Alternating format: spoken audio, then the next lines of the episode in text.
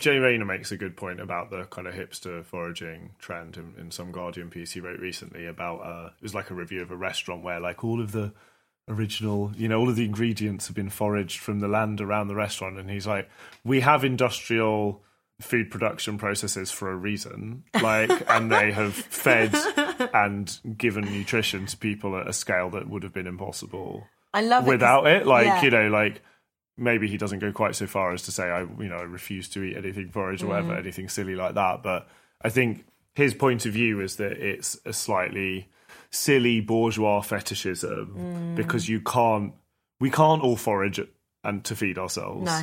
That's not how the modern world works. Like it's literally not possible. Yeah. There isn't enough stuff growing for us to do that. There are a lot more people alive today than there were in the 18th century when these practices were more common. And, you know, industrial medicine, just like industrial food production, has saved and prolonged and made healthier and happier millions of lives, which is something that obviously you and I both agree on. We're not hippies, either of us, but I think both of us have a bit of sympathy for some of these ways, right? But it's a time thing as well. Like, I found it really interesting when I was talking to my dad, because I always imagined that my grandmother, because she knew so much about herbs, she had always gone out and foraged and picked herbs and whatever.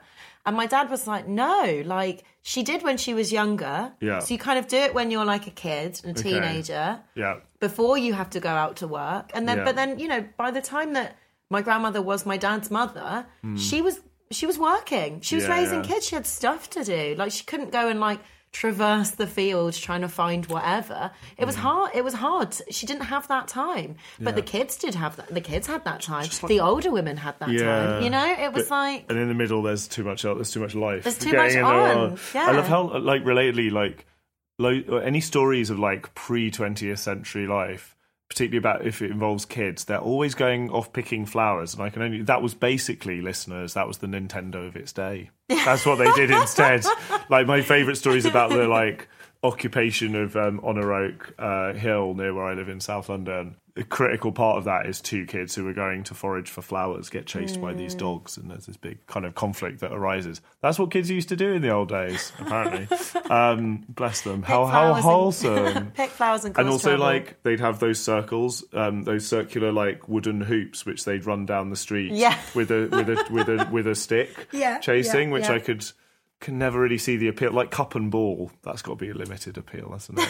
Anyway, but I think because of that, there's actually a really interesting social economy that was generated from these kind of some people being too busy to be able to get the herbs. There was like a system of bartering, but also so would the kids sell the flowers? Is that what you mean by social economy? So what I mean is, the kids would pick the flowers, they pick the herbs if they could.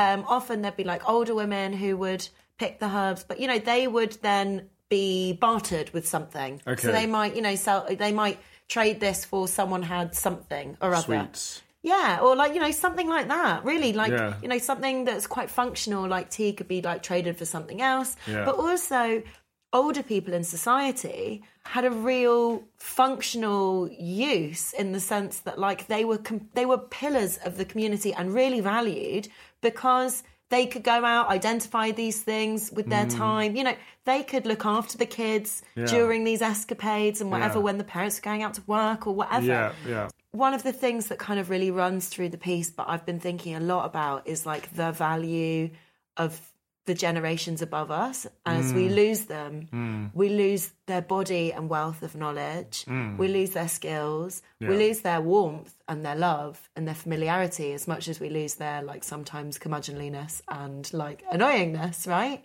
I guess I was sick of feeling alienated.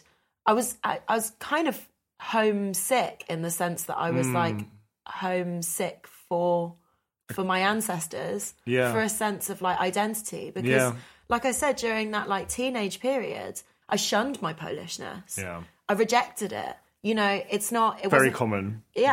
Very common. Very common, like, as with, you know, I think kids brought up in religious homes, that's a point where you're like, I'm going to establish my own identity that is unique from this and is free from those constraints that, you know, it's not cool to be associated with your parents. And then I think it's also really, you know, not to...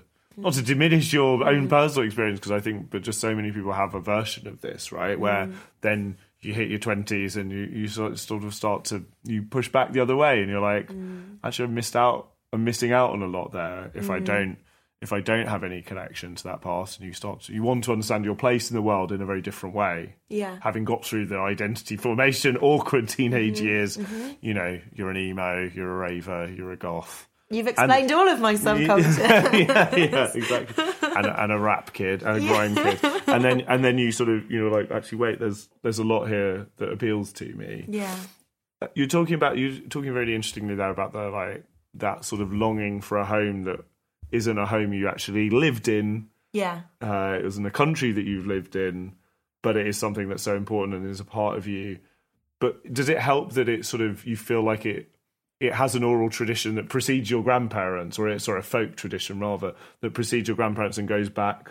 Like, because those ways would have been passed down for generations, right? And I think it's the loss of the kind of oral traditions of history and storytelling.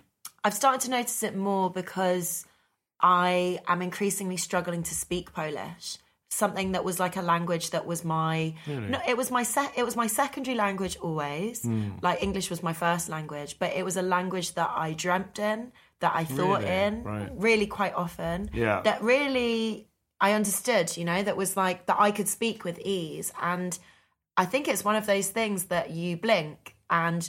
If you're not careful, and if you're not careful, so it's really crept up on me, and I'm starting to find it more and more alienating, because I stopped going to Poland on our holidays consistently when I was like 16. We'd usually go for like a month, more than a month or whatever, and then you blink, and then you're 30, and before you know it, the words that you used to be able to speak like water, the thoughts that came to you so easily, feel like distant and foggy, and my mouth can't say them in the way that they could say them before, because there's like the zhs and js and like the complex, like kind of like spellings of like czs and d. Yeah, how are they supposed to sound different? Can you, given this is a podcast, can you? So there's like zh, zh, zh. Those are all different. Yeah. Wow, right. See. Hi, listeners. It's Dan here. Thanks very much for listening to that. Clip from our latest Patreon episode. If you want to hear the full episode, there is a whole hour of Kasia and I discussing herbal teas and advent calendars and class and identity and diasporas and so on and so forth, over on our Patreon, which is patreon.com/cursedobjects. It's only £4 a month to subscribe, and for that you get regular bonus episodes in addition to the free ones that we put on the main feed, on your Spotify, on your iTunes, etc. And for the first time, we actually have something else to offer our Patreons now, which is some delightful cursed stickers that are inspired by particular episodes that we've done in the past from Series 1. Things like the Houseplants episode and the Wenlock, the police officer with one eye, who was policing the Olympics, and those are designed by our very good friend and designer of our logo, Archie Bashford. And if you sign up to the Patreon, you'll get a pack of those 5 stickers. They're sort of designed to look like playing cards as well. They fit perfectly on the back of your phone as well. And they're just a little thank you gift to our Patreons, which if you sign up for £4 a month, you will be getting too. If you can't afford to sign up to our Patreon and you are enjoying the podcast, then apologies, and don't worry, we will continue to be make regular free episodes and put them on the main feed.